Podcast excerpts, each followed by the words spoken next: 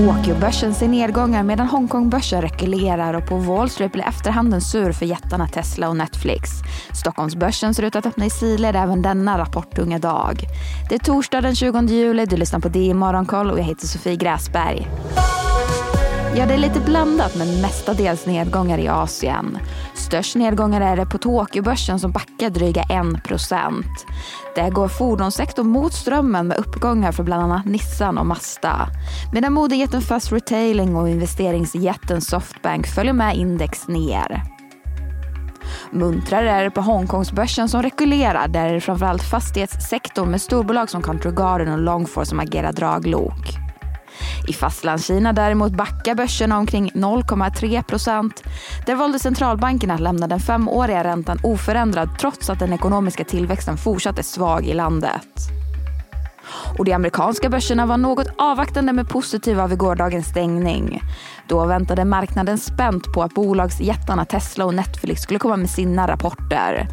Men vi börjar med bolagen som rapporterade under börsöppningen. Investmentbolaget Goldman Sachs steg på sin rapport trots att bolaget redovisat en halverad vinst. Men intäkterna var mer än vad analytikerna hade förväntat sig. Apple följer i spåren av Microsoft och meddelar att man arbetar i tystnad med att utveckla en egen språkmodell och AI-verktyg. Aktien steg initialt med cirka 2% men vände snabbt ner och stängde senare under dagen under nollan. Och trots höga förväntningar så rapporterar elbilstillverkaren Tesla över förväntan när det kommer till försäljning och vinst. Men sänkta marginalen som numera är under 10% fick aktierna studsa i efterhanden men landa på minus 4% Även streamingjätten Netflix hade höga krav inför rapporten men lyckades rapportera en vinst per aktie över förväntan och en oväntad kundtillväxt. Men aktien backade 8% i efterhanden efter att omsättningen och intäkterna kom in under förväntan.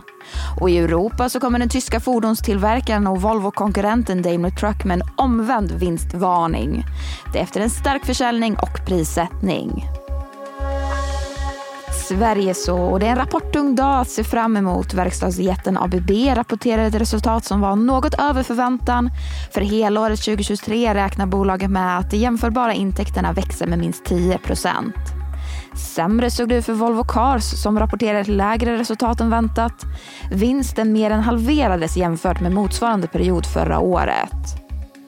Telias rapport kom in med ett resultat som var något över förväntan. Men det fria kassaflödet minskade till minus dryga 100 miljoner från tidigare plus dryga 1 miljard.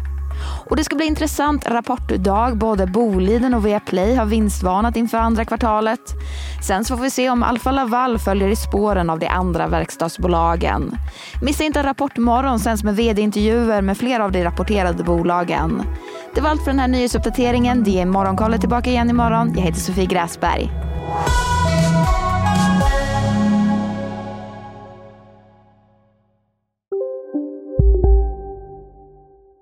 Har du också valt att bli egen?